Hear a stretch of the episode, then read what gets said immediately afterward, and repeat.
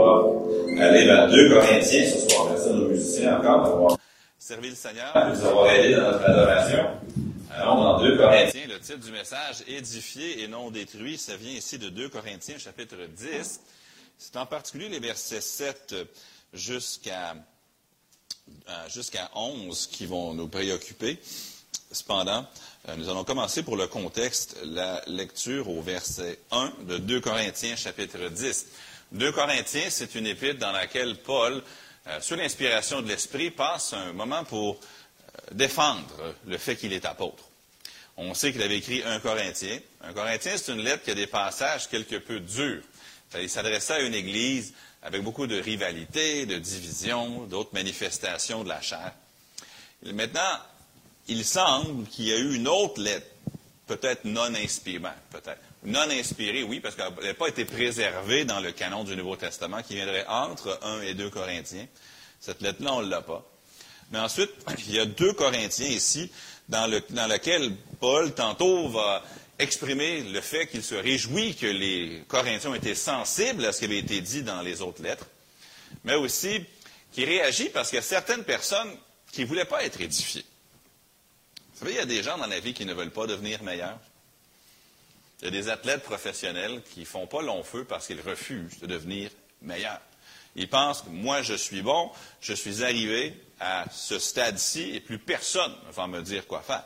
Parfois, il y a des employés qui refusent de progresser dans leur emploi. Peut-être qu'il y en a où vous travaillez. Quelqu'un, ça fait 25 ans qu'ils sont là, et peut-être qu'ils ne travaillent pas aussi bien qu'ils le devraient, mais il n'y a personne qui va venir les aider, ils n'écoutent pas, ils ne sont pas réceptifs. Mais spirituellement, la même chose peut être vraie. Ça peut être vrai dans ma vie, ça peut être vrai dans la vie de n'importe qui.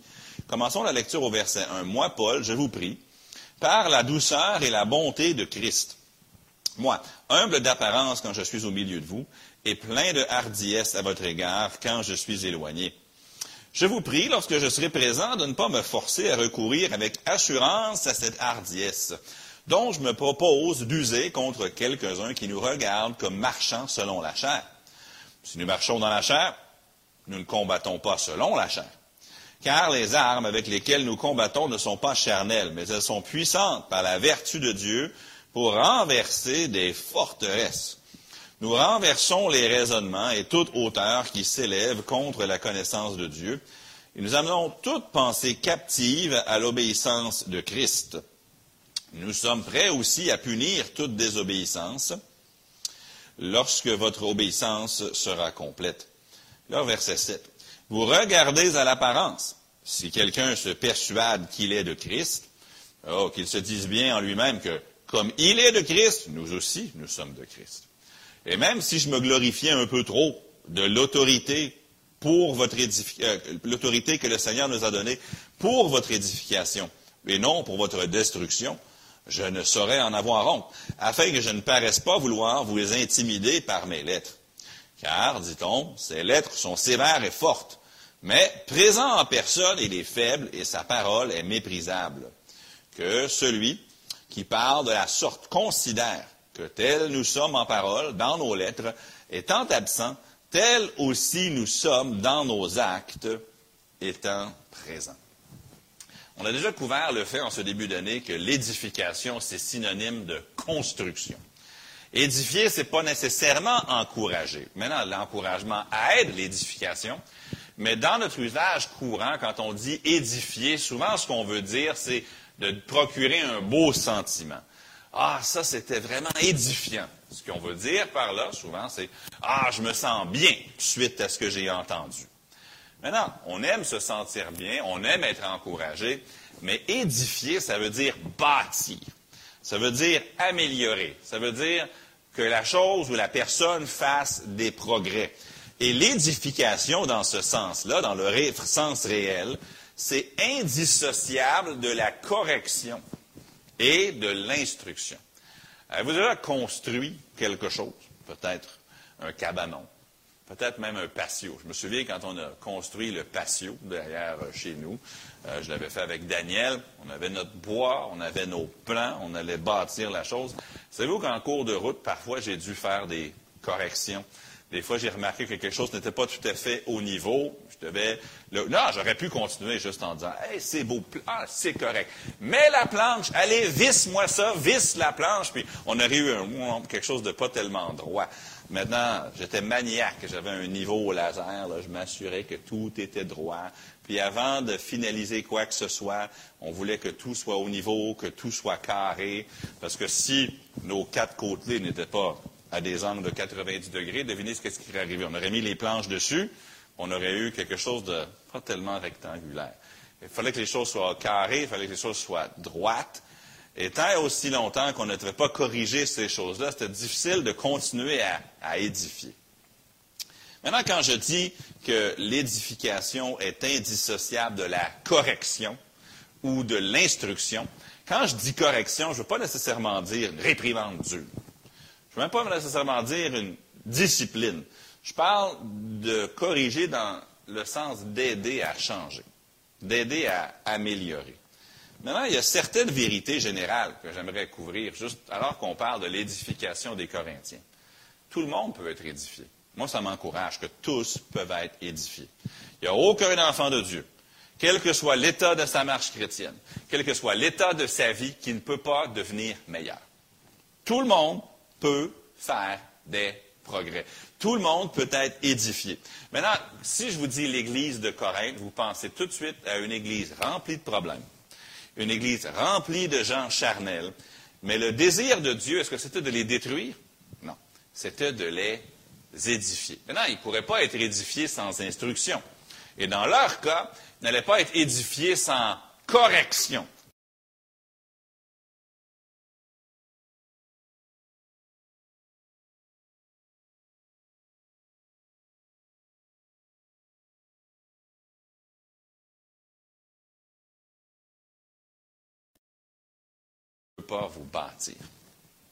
Dieu va toujours vouloir vous bâtir. Si vous êtes son enfant, même lorsqu'il nous châtie, pourquoi est-ce qu'il le fait? Il le fait parce qu'il nous aime.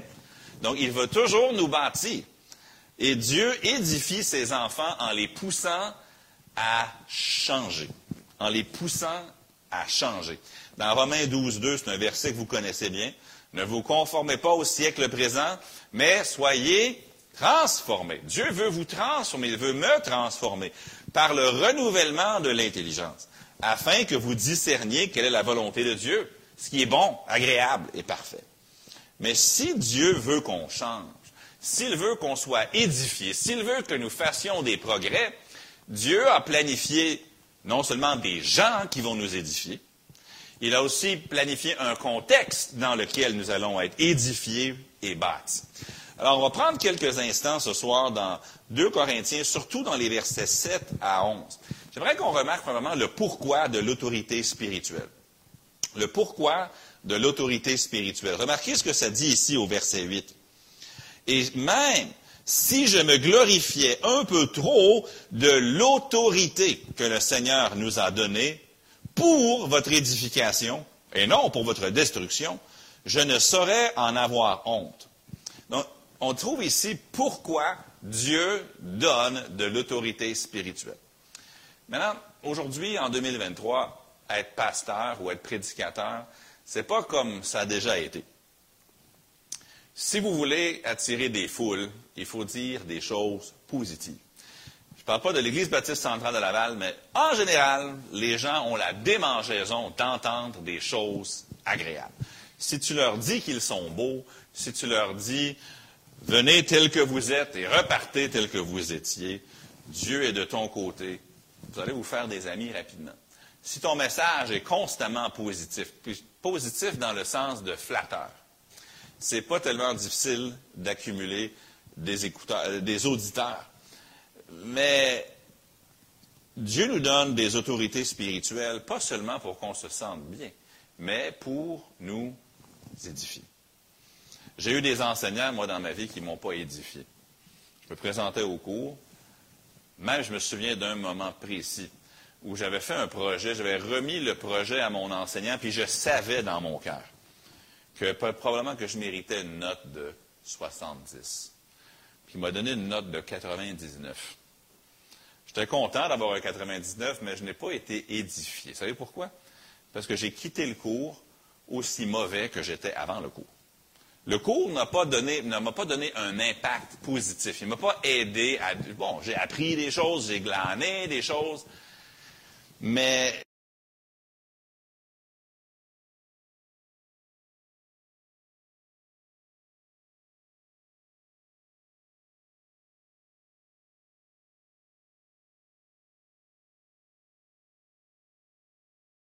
édifié dans le sens d'être bâti. Le texte nous donne cependant une raison parmi tant d'autres pourquoi nous devons aller à l'Église. Hein, pourquoi est-ce qu'on veut aller à l'Église? Bon, peut-être qu'on y va pour être instruit. On y va pour la communion fraternelle, on y va pour l'adoration, on y va pour la prière. Ce sont toutes de bonnes raisons. On pourrait donner 15 autres bonnes raisons pour lesquelles on devrait être à l'Église. Mais ici, dans 2 Corinthiens 10, ça nous dit qu'une des raisons, c'est pour l'édification. Parce qu'à l'Église, Dieu place des gens dans notre vie qui ont un mandat divin de nous édifier, de nous bâtir. Et si je serais un vraiment mauvais pasteur si aucun message jamais ne vient édifier. Ah, je peux encourager. Honnêtement, je pourrais facilement préparer un message pour dimanche matin qui ferait en sorte que tous ceux qui sortent de la salle se sentent il y a une place pour ça aussi en passant. Des fois, quand tu es le sous-berger, puis que tu ressens un découragement, le Saint-Esprit te dit encourage. Rappelle-les de l'amour de Dieu. Rappelle-les qu'ils sont en route vers le ciel. Et c'est bon et ça a sa place. Mais si tu fais ça 52 dimanches par année, personne n'est bâti. Il y a un moment pour relever ceux qui sont affaiblis, puis il y a un moment aussi pour édifier ceux qui doivent progresser. Dieu place des gens dans l'Église qui ont le mandat de nous édifier. Toutes les églises ont ces gens-là. Ils ont ceux qui sont appelés à prêcher ou à enseigner la parole de Dieu et qui sont donnés à l'Église pour l'édification. Ils sont placés, on pourrait dire, dans une position spirituellement d'autorité pour l'édification de l'Église. Tite, à Crète, était là pour mettre en ordre les choses qui manquent, qui étaient en désordre. Les Thessaloniciens, on va voir dans un instant, ils en avaient de ces gens-là. Timothée en était un. Remarquez ce que ça dit dans Tite 2.15. Tite, rappelez-vous, il est pasteur à, Crète. Dis ces choses, exhorte, reprend avec une pleine autorité, que personne ne te méprise. Les Thessaloniciens, ça dit, nous vous prions, frères, d'avoir de la considération pour ceux qui travaillent parmi vous, qui vous dirige dans le Seigneur et qui vous exhorte. Le mot exhorter ici, c'est le mot nutheteo qui veut dire confronter dans l'amour. Ça veut dire je t'aime assez pour ne pas me taire sur ce défaut. Je t'aime assez pour t'aider à progresser. Je t'aime assez pour t'édifier. Remarquez encore le verset 8 ici dans 2 Corinthiens 18. Et même si je me glorifie un peu trop de l'autorité que le Seigneur nous a donnée pour votre édification et non pour votre destruction, je ne saurais en avoir honte. Remarquez ce que ça dit. Paul dit, l'autorité que j'ai, c'est pour votre édification et non pour votre destruction. Pourquoi est-ce qu'il dit ça? Pourquoi, pourquoi est-ce qu'il dit, en passant, quand je vous écris une épître, c'est pas pour vous détruire, c'est pour vous édifier. C'est parce que certaines personnes se sentent attaquées lorsque la parole est prêchée droitement. Ils pensent à tort que le message est là pour les détruire, mais non, il est là pour les bâtir. On va revenir à ce sujet-là dans quelques instants. Le point principal que je veux faire ressortir ici, c'est que Paul était donné comme autorité pour les édifier. Donc, je vais m'enlever de l'équation. Mettons que Pasteur Jacques prêche un dimanche matin. Pourquoi est-ce qu'il est là? Maintenant, moi, je peux pas même, je sais même pas pourquoi, dans ce dimanche matin-là, ce que l'Esprit veut qu'il dise. Même s'il prêche, moi je suis assis et j'entends, Dieu l'utilise dans ma vie. Peut-être qu'il va prêcher sur un sujet qui est une faiblesse dans ma vie. Puis le Saint-Esprit va me dire, Hey, Éric Léveillé, ce qu'il dit, là, c'est pour toi. Et toi, tu dois changer ça. Et toi, tu dois faire ça. Et c'est important que on comprenne que ceux qui, ont le mandat d'enseigner la parole, ce n'est pas limité seulement à Pasteur Jacques ou à moi, Plusieurs hommes dans l'Église ont des occasions, ou, des dames, parfois dans d'autres contextes, auront des occasions d'exercer une influence par la parole de Dieu sur un groupe de gens. Et vous savez, on a besoin de ça. Nous avons besoin de ça. Dieu nous donne des autorités dans l'Église pour justement nous édifier. Mais j'aimerais qu'on remarque au verset 8 aussi la mécompréhension de l'édification. Certaines personnes ne comprennent pas ce que Dieu cherche à faire dans leur vie. Certaines personnes vont entrer par la porte d'une église et tout ce qui leur dit qu'ils doivent changer, ça les offense. Tout ce qui exige de leur part un changement, ça les choque, ça les frustre. Remarquez ce que Paul dit, je l'ai déjà souligné. Ça dit ici, l'autorité que le Seigneur nous a donnée pour votre édification et non pour votre destruction. Parfois, au lieu de se sentir édifié, on se sent attaqué. Maintenant, mettons une chose au clair. Parfois, c'est dans la manière. C'est arrivé que je suis allé dans une conférence quelque part, puis le prédicateur me scandalisait. Pas tellement par le contenu du message, mais par la manière. Peut-être qu'il était excessivement arrogant. Peut-être qu'il était moqueur. C'est arrivé malheureusement, ça ne devrait jamais arriver, mais des fois, il se défoulait. Puis il disait des choses. Même des fois, on savait tous de qui il parlait. Au lieu d'avoir le courage de voir la personne en privé, il utiliser la chair pour régler ses comptes. Je ne parle pas de ça. Euh, je ne parle pas de ça. L'édification, oui, ça doit se faire dans un esprit d'amour, dans un esprit d'humilité. Et le simple fait de donner des instructions, même si elles sont bonnes et nécessaires, mais sans amour, ça ne sera pas vu comme de l'édification. Si je veux édifier les gens, il faut que je le fasse dans l'esprit de Christ, pas par la chair. La chair ne va pas édifier, c'est l'esprit qui va édifier.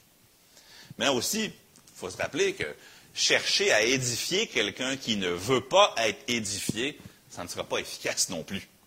Si la personne ne veut pas être édifiée, elle ne sera pas édifiée.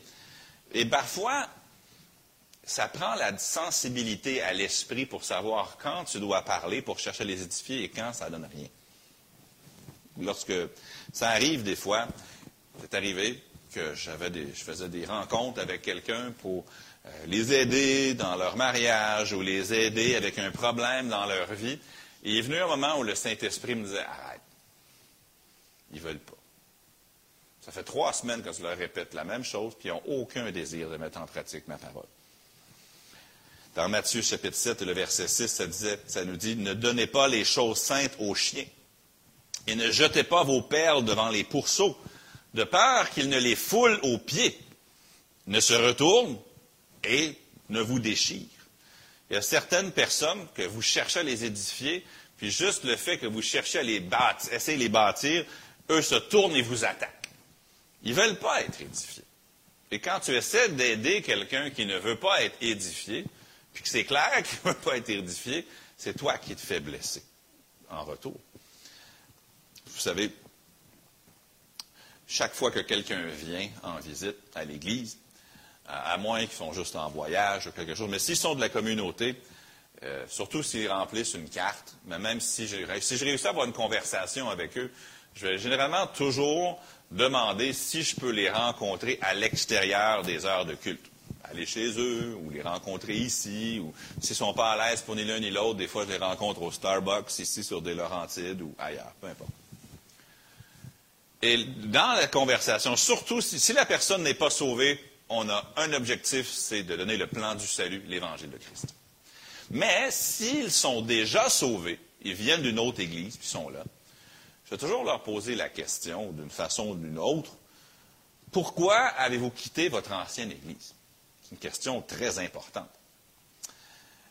Et si je ressens que la réponse qu'il me donne est franche et honnête, je peux presque toujours prédire avec un bon degré d'exactitude s'ils vont rester avec nous ou non. Et même combien de temps ils vont rester avec nous? Est-ce qu'ils vont être là deux mois ou est-ce qu'ils vont être là deux ans? Généralement, la réponse qu'ils te donnent pour le pourquoi qu'ils ont quitté leur ancienne Église, ça te dit tout de suite tout ce que tu as besoin de savoir sur la longévité qu'ils auront ici aussi. Si la personne dit Ouais, on aimait ça, mais. Pasteur, il y avait une petite voix haute, puis c'était fatigant à écouter. Ou donne une réponse comme Ouais, mais ultimement, je me sentais pas aimé. Ou il donne des réponses comme ça. Généralement, peut-être qu'ils n'ont pas tort. Il peut avoir un brin de vérité. Et parfois, même, peut-être, leurs griefs peuvent être valables. Mais quand ils commencent à attaquer des gens, je sais, généralement, dans la majorité des cas, hmm, c'est quelqu'un qui ne voulait pas être édifié. Puis quand l'édification est devenue un peu trop euh, chaude, ils ont décidé d'aller à un endroit plus frais. Généralement, quand la température commençait à monter, quand ils refusent de te dire de quelle église ils viennent, là, tu sais qu'il y a quelque chose. Généralement, ils ne veulent pas que tu appelles, ils ne veulent pas que tu fasses tes devoirs, etc. Si quelqu'un critique les frères, les sœurs, le leadership de l'ancienne assemblée, généralement, on a affaire à une personne qui ne voulait pas être édifiée. Maintenant, s'ils te disent, bon, j'ai quitté l'autre église à cause qu'ils enseignent telle fausse doctrine. OK, parfait. Bonne raison valable. Ou il y a un scandale de péché dans l'Église et ils ont refusé, ils ont juste jeté le péché en dessous du tapis. OK, parfait, une raison biblique. Mais si c'est juste humain, généralement, souvent, c'est simplement parce que les gens ne veulent pas être édifiés. Et au lieu d'être édifiés, ils sont en train de chercher à déchirer ceux qui leur jetaient des perles. Voici une clé que je vais vous laisser ce soir. Ça, c'est bon dans toutes les sphères de la vie. Si nous allons être édifiés ou bâtis, nous devons vouloir être édifiés et bâtis. Si quelqu'un ne veut pas être édifié, vous pourrez remplacer le pasteur par l'apôtre Paul lui-même. La personne ne sera pas édifiée. À preuve, tu avais ces gens-là dans l'église de Corinthe. Honnêtement, puis je ne veux pas parler avec irrévérence, mais même si le Seigneur Jésus venait en chair et en os, et il prenait la chair. Il me disait, Éric, assis-toi, c'est moi qui prêche ce matin. La personne ne serait pas plus édifiée. Remarquez, pendant le ministère de Jésus, plusieurs personnes l'ont entendu prêcher, puis. Pour être édifié, il faut le vouloir. Il y a des gens dans la vie qui pensent être déjà arrivés à la stature de Christ. Ils ne réalisent pas qu'ils ont du chemin à faire. Puis là, je vais, inventer un mot. Ils sont inédifiables. Ils sont inédifiables. Ce n'est pas un vrai mot, là, je viens de l'inventer, mais ils sont inédifiables parce que eux, tout ce qu'ils veulent, c'est se faire dire à quel point ils sont bons. Ils ne veulent pas se faire dire qu'ils ont des progrès à faire. Ils veulent se faire dire qu'ils sont bons. Ce qui est vrai d'un individu peut être vrai d'une église. Mais pas juste des gens dans, l'assemblée, j'inclus le pasteur quand je dis l'église. Il y a certaines églises qui pensent que tout ce qu'ils font est parfait, qui n'ont pas de progrès à faire. Et une Église qui arrive à ce point-là, qui dit, nous, on est comme ça, puis Dieu nous aime comme ça, puis on va rester comme ça, cette Église-là est inédifiable, ne peuvent plus progresser. Ils ne veulent pas apprendre, ils ne veulent pas faire, ils ne veulent pas aller vers l'avant. Corinthe en avait. Vous regardez à l'apparence, verset 7. Si quelqu'un se persuade qu'il est de Christ, hmm, qu'il se dise bien en lui-même que comme il est de Christ, nous aussi, nous sommes de Christ. Écoute, Paul. Moi, j'ai Jésus dans ma vie, OK? Je n'ai pas besoin de toi, Paul. Paul, j'ai Jésus. Et Paul dit, ouais, ben, moi aussi j'ai Jésus. Puis Jésus m'a donné le rôle d'aider l'Église de Corinthe à être édifiée. C'est quoi la réponse des gens à Corinthe qui ne voulaient pas être édifiés? Ben, ils attaquaient le messager, en l'occurrence l'apôtre Paul, puis jetait des doutes sur plusieurs choses. Marco, verset 2, à la toute fin, ça dit Quelques-uns qui nous regardent comme marchands selon la chair. Bon, ben, Paul nous a écrit une lettre. On ne l'a pas trop aimé. On n'aimait pas ce qu'il avait à dire. Quelle est la réponse? Oh, C'est Paul. Pas trop dire, là, mais c'est un homme charnel. C'est pas Dieu qui travaille. C'est pas Dieu qui, qui parle à travers Paul. Paul, Apollos, ça c'est mon homme. Même Céphas, je suis capable. Mais Paul, je ne suis pas capable. Il attaque le messager. Il est charnel. Sinon, si ce n'était pas ça, le fait qu'il était, remarquez dans les versets 10 et 11, il attaquait sa compétence. Car, dit-on, ces lettres sont sévères et fortes, mais présent en personne, euh, il est faible. Et sa parole est méprisable. C'est ce qu'il disait. Sa compétence. Il y avait un couple, c'était dans une autre église du Québec. On m'avait demandé d'essayer de les aider il y a plusieurs années. Et puis, je me suis prêté au jeu pendant un certain temps. Mais à chaque fois que je parlais au mari en particulier, et que je disais, tu sais, dans ton mariage, tu représentes Christ. Penses-tu que Christ traiterait son Église comme toi, tu traites ta femme?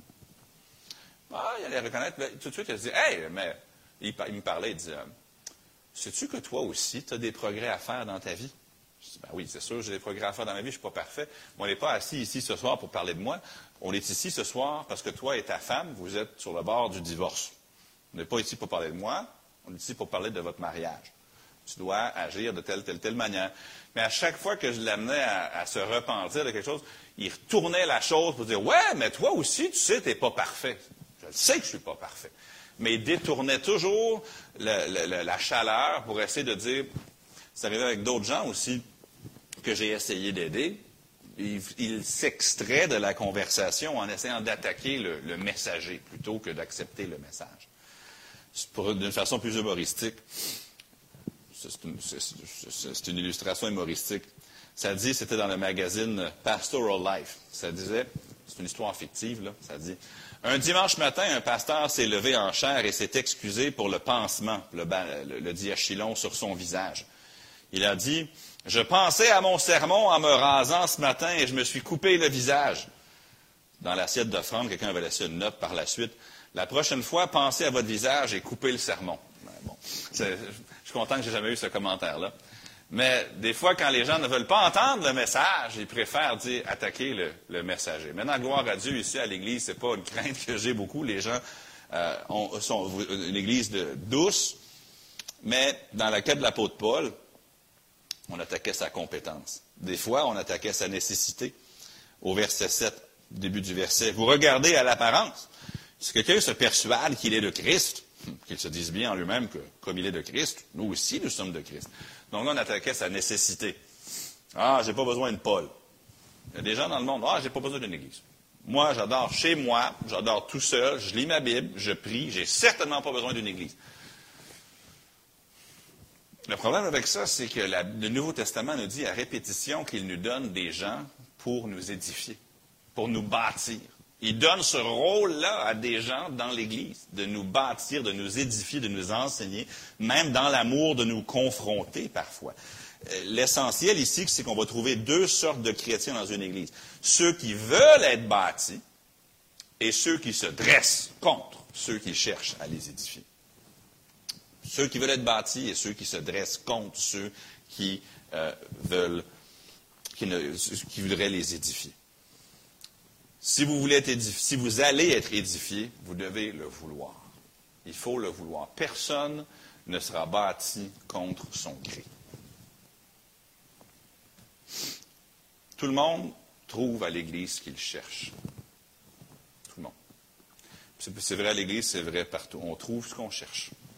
Si on cherche à être édifié, nous serons édifiés. Si on cherche des défauts au pasteur, on en trouve. Si on trouve des défauts parmi les frères, on en trouve. Si on, trouve si on veut trouver les faiblesses de l'Église, on en trouve. Mais si on cherche Christ, on le trouve. Puis si on cherche sa parole, on la trouve. Et si on cherche à être édifié, généralement parlant, on est encore dans notre voiture, puis qu'on a déjà décidé qu'est-ce qu'on va recevoir à l'Église ce matin-là. C'est une loi, c'est pratiquement universelle. Vous devez être édifié non, pardon, vous devez désirer être édifié pour l'être. Puis remarquez aussi que ceux qui ne voient pas leur besoin d'être édifiés seront tôt ou tard offensés.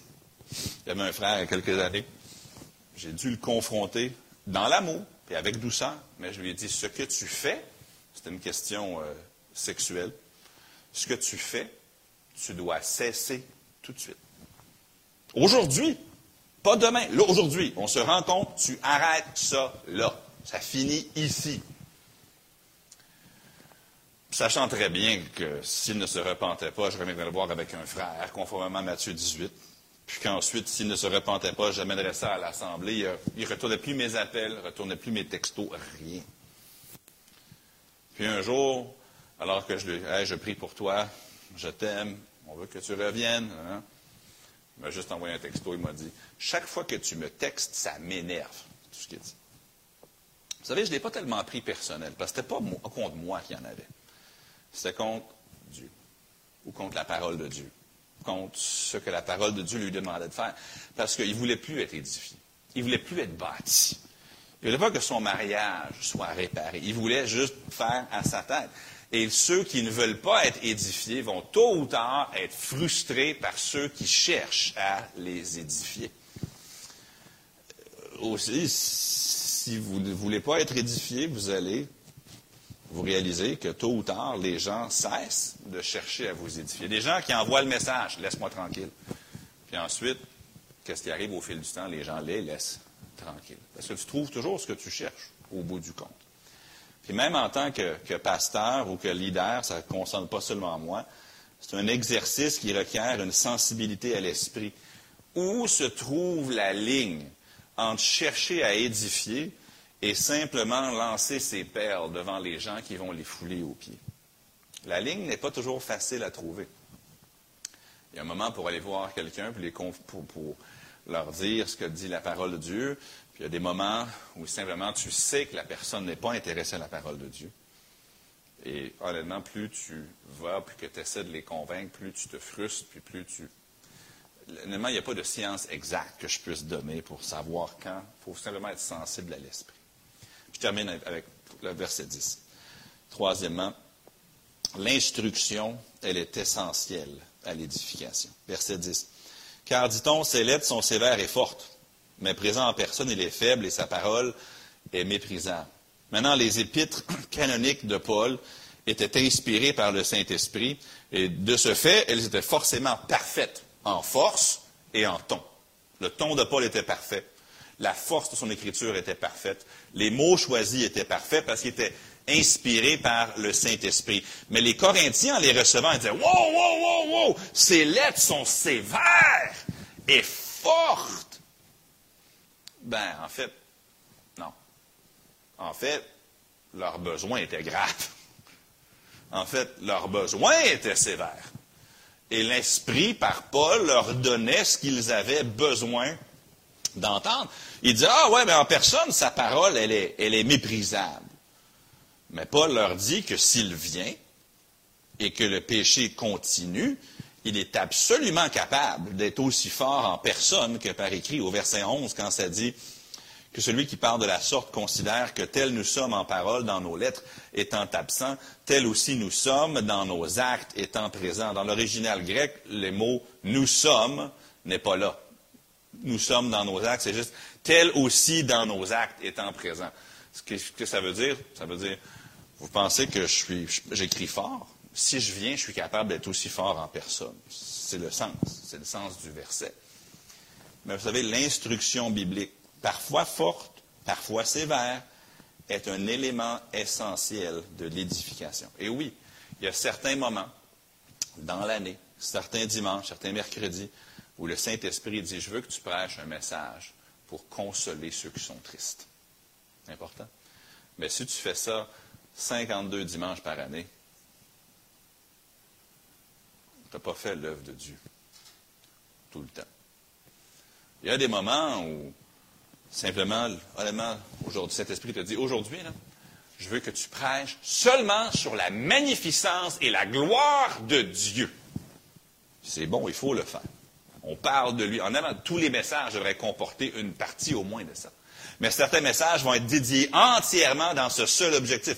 D'autres messages, c'est pour présenter le plan du salut, pour que ceux qui ne connaissent pas Christ sachent ce qu'il a fait pour eux, puis qu'ils puissent être sauvés. Mais il y a d'autres messages qui ont comme objectif de donner une instruction qui pousse au changement, qui pousse le croyant au changement, qui bâtit, qui édifie les chrétiens, qui a l'objectif d'aider le croyant à devenir meilleur qu'il ne l'est. Dans 2, dans 2 Timothée 4.2, prêche la parole. Insiste en toute occasion, favorable ou non, et remarquez ce que ça dit, reprend, censure exhorte avec toute douceur et en instruisant. Donc, même quand tu censures, ça ne veut pas dire que le pasteur arrive en avant dimanche. Là, aujourd'hui, je suis fâché. Puis pendant les 35 prochaines minutes, il crie pour les sujets qui l'ont fâché. Ça, ça ne vient pas de Dieu. Mais il faut qu'il ait le courage de dire telle chose est péché, telle chose est mal. Et pas seulement des choses en dehors des murs. Parfois, c'est une caractéristique qu'il perçoit parmi le troupeau, peut-être même avec lui-même inclus, mais reprend, censure, exhorte.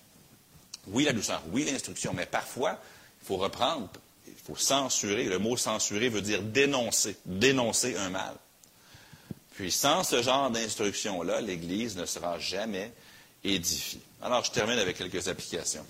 Je pose la question. Êtes-vous, désirez-vous être bâti? Parce que si vous ne le voulez pas, vous ne le serez pas. Mais je pose la question collectivement. Le thème de l'année, c'est Je bâtirai.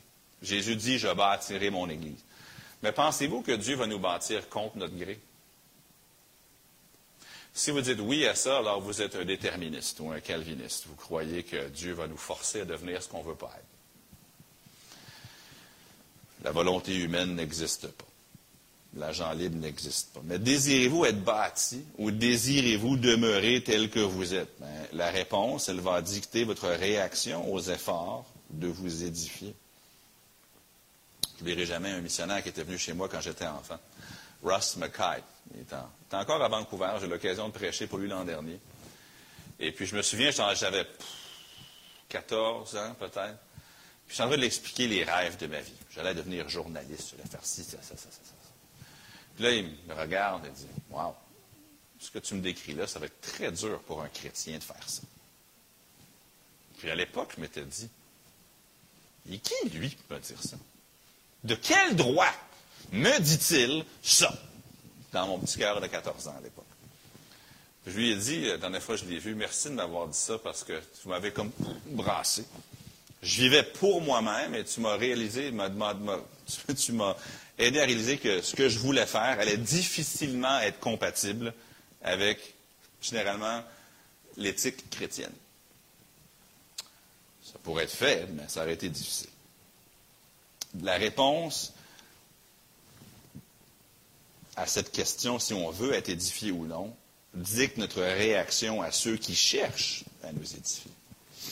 Quand un enseignement vous irrite, avant de trouver des défauts au messager, que ce soit moi ou un prédicateur invité ou pasteur Jacques ou un homme de l'Église qui prêche ce jour-là, avant de lui trouver des défauts pour vous justifier, assurez-vous que ce n'est pas l'esprit qui vous convainc de la vérité de ce qu'il a dit et de la pertinence de son message dans votre vie.